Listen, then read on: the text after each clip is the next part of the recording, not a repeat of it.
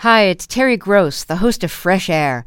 We bring you in depth, long form interviews with actors, directors, musicians, authors, journalists, and more. Listen to our Peabody Award winning Fresh Air podcast from WHYY and NPR. This is Colorado Edition from KUNC. On today's show, we talk with a bumblebee researcher about her work training dogs to work in conservation. Dogs are really an indispensable tool for scientists, and it's really exciting that they're being used more and more. Plus, we speak with an Olympic gymnast from Arvada about his road to the Tokyo Games. And we get an update on the state of Colorado's rafting industry. That and more just ahead.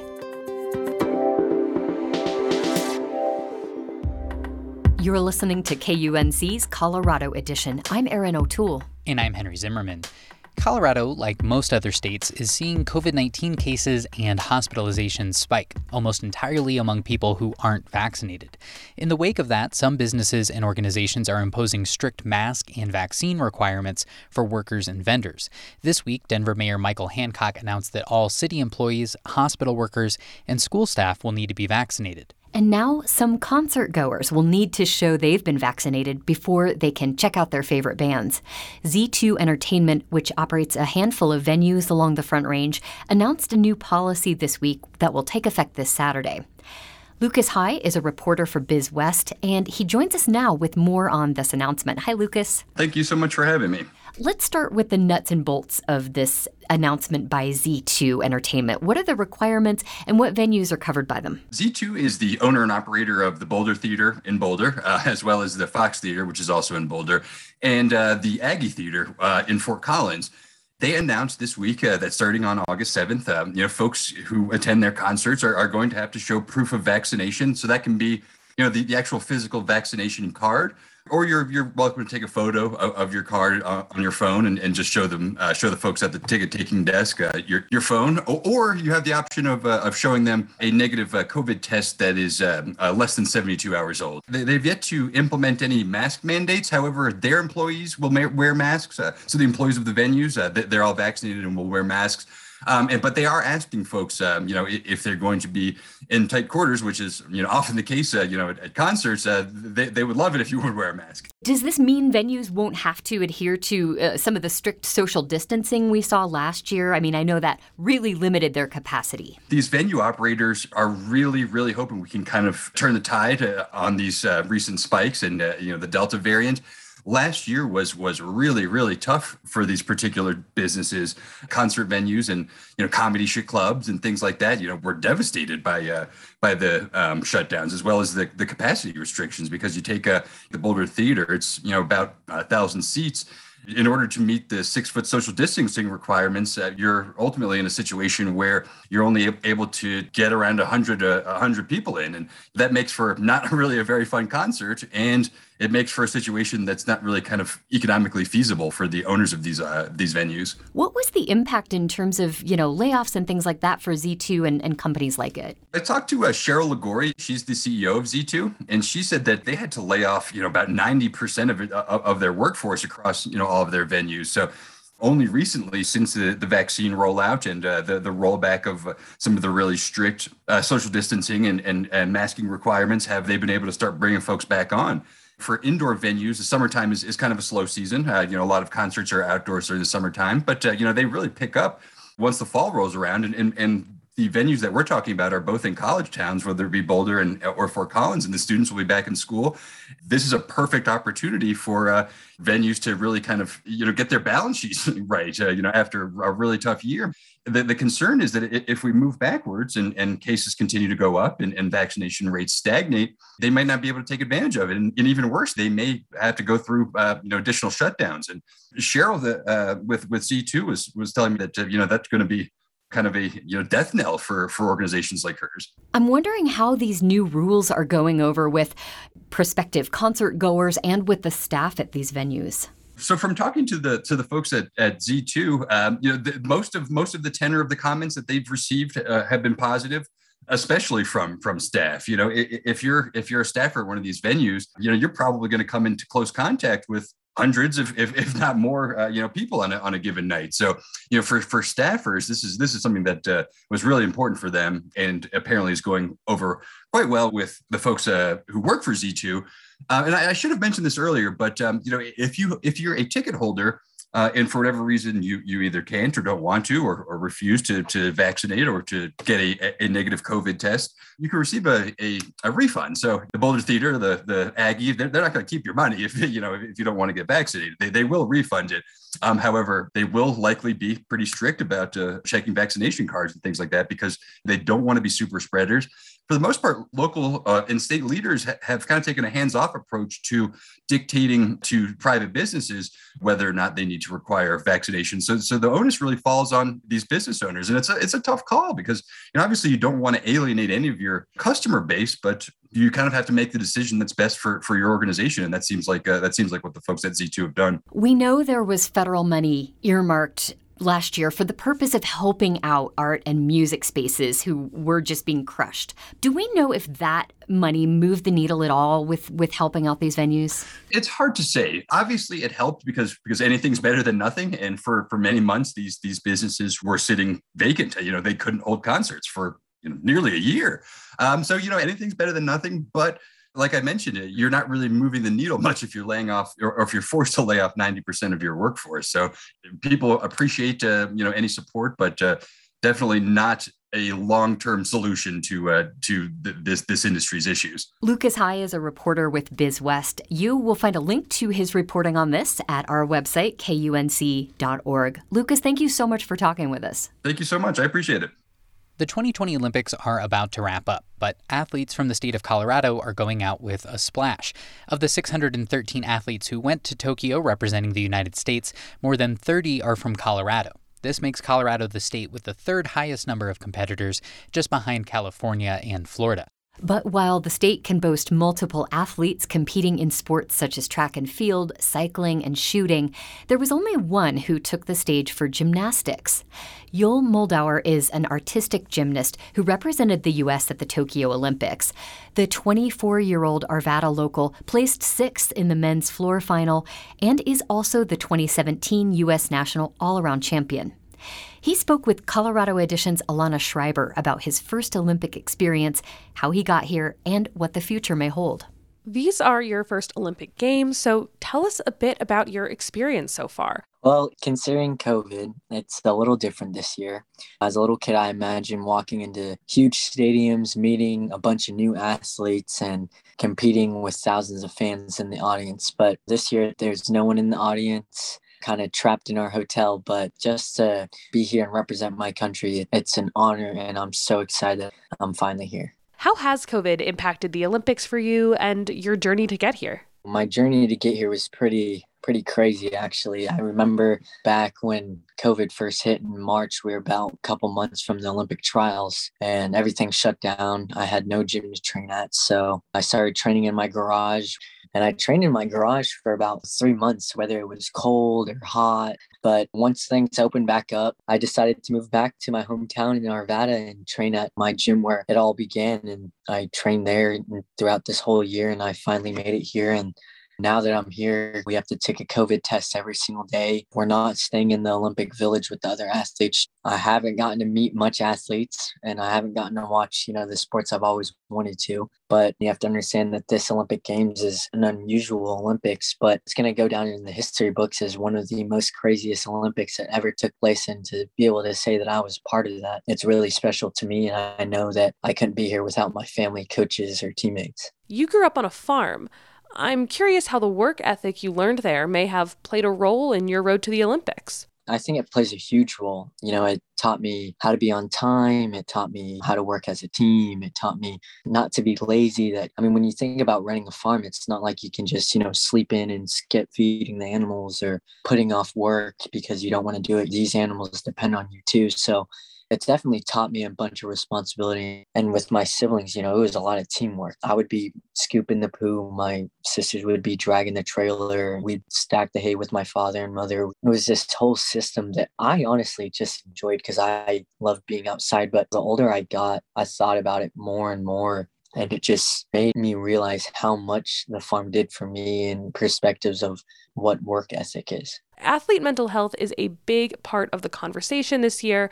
Can you give us a bit of insight into the mental health challenges for Olympic athletes and what can be done to better support them? You know, mental health is not just a huge part in sports, but just in general life. And once you understand what these athletes are going through day in and day out, you just have to be understanding, no matter if they're the best or they're just getting started. At the end of the day, we're human beings. And when you think about the Olympics just itself, it's the biggest event in the world for sports. In the back of your head, no matter how mentally strong you are, things can get to you and the pressure is real and you just have to be understanding no matter who it is no matter what they've done. At the end of the day we're all just humans. And i think that the mental health side of sports is just being more noticed but it's been a problem for a long time. And that's probably a good sign seeing that athletes are opening up about their problems because it means that society is more accepting to it I think a lot of people might not realize how much of a team the gymnasts are.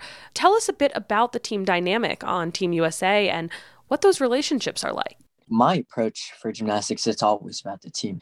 Once you get to the national team and you're going out competing for the country, you have to put it as a team sport, no matter if you're with your teammates or not day in and day out, because at the end of the day, when you step onto that podium, you've got three to four other guys with you that you're depending on to do well. So when I think about the team, I compete better, I train better, I do better. And it's a sticky situation because, like you said, we compete against each other at times. But, you know, that's just part of sports is that you have to be able to switch your mindsets for the team, for yourself. There's nothing more satisfying than knowing that you did something as a group than alone. So, you know, the dynamic of the team is amazing the guys here, they're like my best friends. Hopefully someday they'd be at my wedding. So it definitely builds that relationship and bond that you just want to do this all for each other. Can we expect another Olympic appearance on your horizon? We have world championships in October, which I'm going to train for, but I want to go till 2028. So this is honestly just the beginning for me. I want to go till 2028 because it's in Los Angeles and I think it'd be pretty badass to say you retired in your home country. Olympic gymnast and Colorado local Yul Moldauer. Yul, thank you so much for talking with us today and congratulations on your Olympic journey. Seriously, thank you so much for having me. You're listening to Colorado Edition from KUNC. Rafting is one of the most popular outdoor activities in Colorado during the summer months. In a typical 11 week season, over half a million people use commercial rafting companies to travel down sections of Colorado's rivers, contributing hundreds of millions of dollars to the local economy.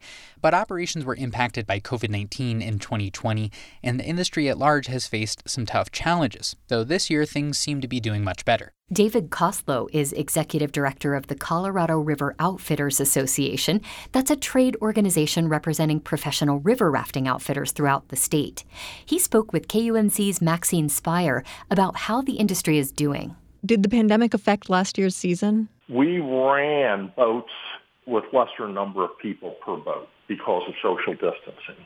So we had less less capacity and less numbers. However, because school started much later for many uh, students, people extended their vacation. So our August ended up help making up for some of the early business we lost in early June before we had our protocols in place and were allowed to raft.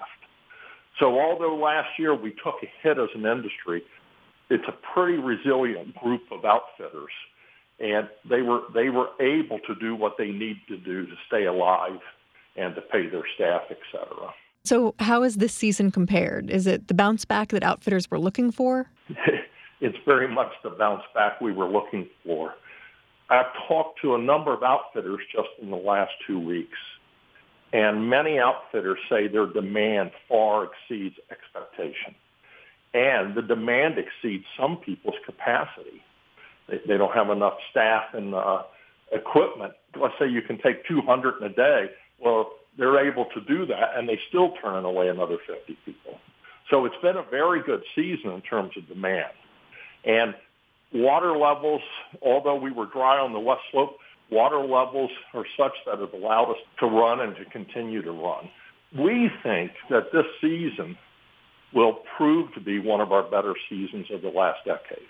I know the Colorado River through Glenwood Canyon is a pretty popular stretch. How have the highway closures impacted the local outfitters there? Well, those local outfitters have been affected, although, again, resourceful. So if you wanted to go rafting in Glenwood and called an outfitter, they would either take you above Glenwood on that stretch, say around Dotsero. They would take you on that, or you would go west of Glenwood somewhat, and you'd put in there and go down. Or some outfitters also run the Arkansas River, and they would encourage you to go with them down the Arkansas River, say Buena Vista area. So even though they've been impacted, they haven't stopped rafting. They've continued to take customers. Their demand's strong. So people seem to be be uh, wanting to really go, and they're willing to uh, accommodate as outfitters accommodate. You mentioned that a lot of rafting outfitters have been really resilient. Looking at closures from things like wildfires or looking at the drought on the western slope, are outfitters worried and preparing for long-term changes? Well, I don't know if they're long-term. People who've been in the business for decades, there's always some. Now you may have a you may have a year that's just ideal for you, but the next year it's super high water for so long, or it's super low water for so long, or the water's up there, but uh, irrigator uh, folks aren't calling for releases of water yet because the prairie's so wet. There's always something. There's fire. There's economic downturns like we experienced in 7, 8, and 9. So there's always something. When you're running a seasonal business, you learn to prepare for those things. You always try to have alternatives that you can do, such as like when Glenwood, what's the alternative? If you can't do the Shoshone run, that's quite popular, will go east or west. Those who haven't learned to accommodate, you know, have probably given up their business or moved it on to somebody else. But most outfitters can figure it out and do. David Costlow is the executive director of the Colorado River Outfitters Association. He was speaking with KUNC's Maxine Spire.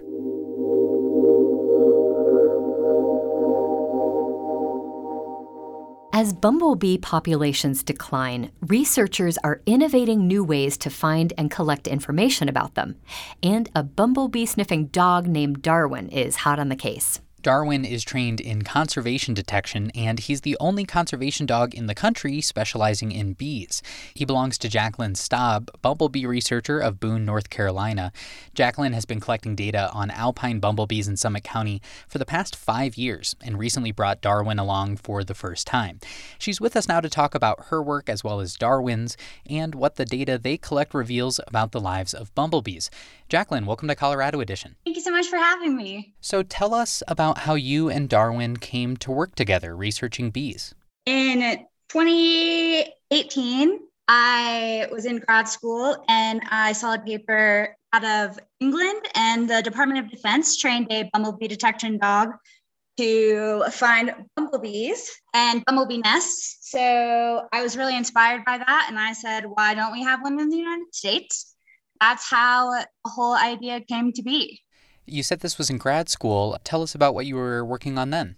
So, for my graduate school project at Appalachian State University, which I'm still working on finishing my master's thesis, we are focusing on bumblebee nesting and training a detection dog to find and locate bumblebee nest was basically my project. I'm curious about that training process and how did you know that Darwin was the right dog for the job? That was actually kind of a gamble. I know a lot more now than I did when I started. There's a lot of information out there about detection dogs and the traits they need and things that will make them successful, such as really high drive. I originally looked at over 800 rescue dogs and tested a lot of them for the traits I needed in a dog, and I couldn't find one with the right characteristics. So that's when I started looking for purebreds. I came across the German short-haired pointers. There's they're really agile dogs, really great for a lot of stuff, very high drive. The next step was finding a breeder, a good breeder with uh, dogs with working characteristics. And then I also, once I narrowed it down to the breeder and the litter, I did something called the Volhard Puppy Aptitude Test, which is just a little test you can do. It has different segments, eight segments and one of them is like you open up an umbrella in front of the puppy and you kind of want it to go over and explore it, sniff it a little bit, but you don't want it to run away or attack it. So, like, that's an example of the kind of like aptitude test it was. Dogs have been working alongside humans for like centuries, but I haven't really heard of a lot of dogs assisting in like research like this. How useful is the data that dogs get? Or I guess, how do you use the data that Darwin comes across? I think people today sometimes forget just how useful dogs are and how just like evolutionarily we've had them for so long and we've been able to get really specific traits out of them. The first detection dogs used for insects were used in 1976 to locate gypsy moth egg masses. And since then, they've been used to find other eusocial insects like termites, as we know, red ants, bumblebees now. So, a third of a dog's brain is controlled by their olfactory senses. They have really amazing abilities to find things and smell things, and they can also break down compound odors into their specific scents. Some of the other things dogs do, they're actually detection dogs that help researchers analyze humpback whale diets. They stand on the bow of boats and lead researchers to their feces. They are able to get more dietary information for the whales and stuff.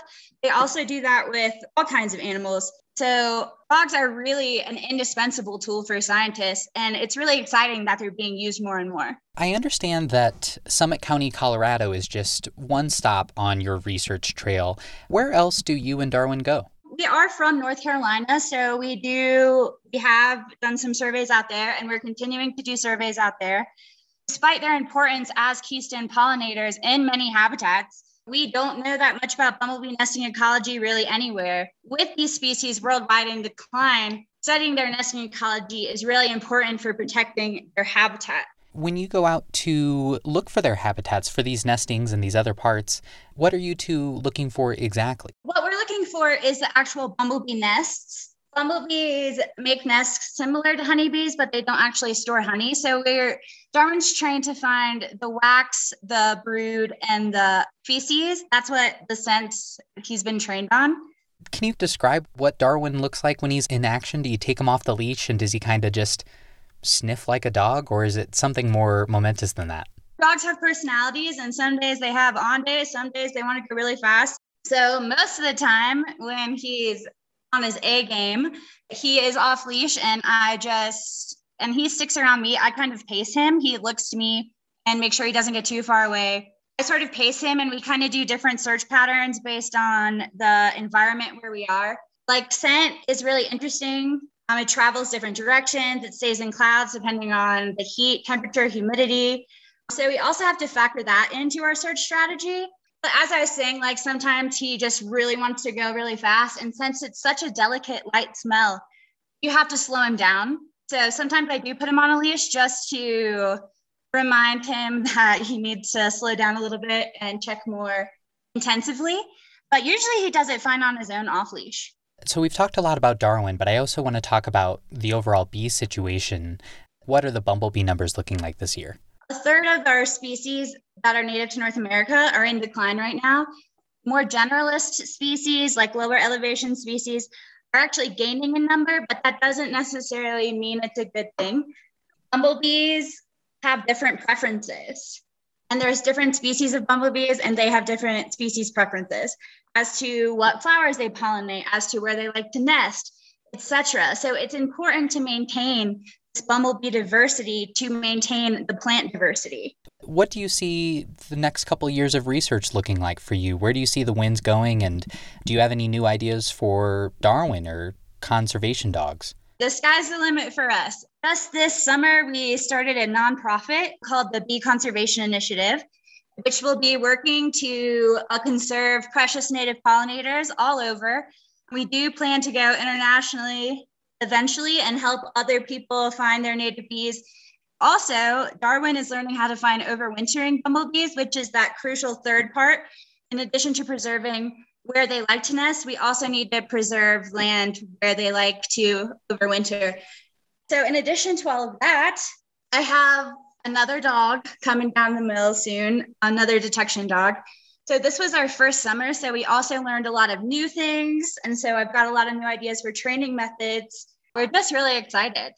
One more thing, since not a lot is known about bumblebee nesting, we could really use everyone's help. So you can find us at darwinthebeedog.com or Darwin the Bee Dog basically on any social media. And if you have any information about bumblebee nests or bumblebee nesting that you think that would be interesting or you know the location of nest, we'd really love that data so we can start to fill in the gaps. Jacqueline Staub is a bumblebee researcher. She lives in Boone, North Carolina. Jacqueline, thanks for talking with us. Thanks so much. That's our show for today. Over the next week, the night skies over Colorado will be full of shooting stars, a part of the annual Perseid meteor shower. On the next Colorado edition, we'll explain what's going on and what to look for. I'm Erin O'Toole. And I'm Henry Zimmerman. Our production team includes Tess Novotny, Alana Schreiber, and Ray Solomon. Brian Larson is our executive producer. Thanks for listening. This is Colorado Edition from KUNC.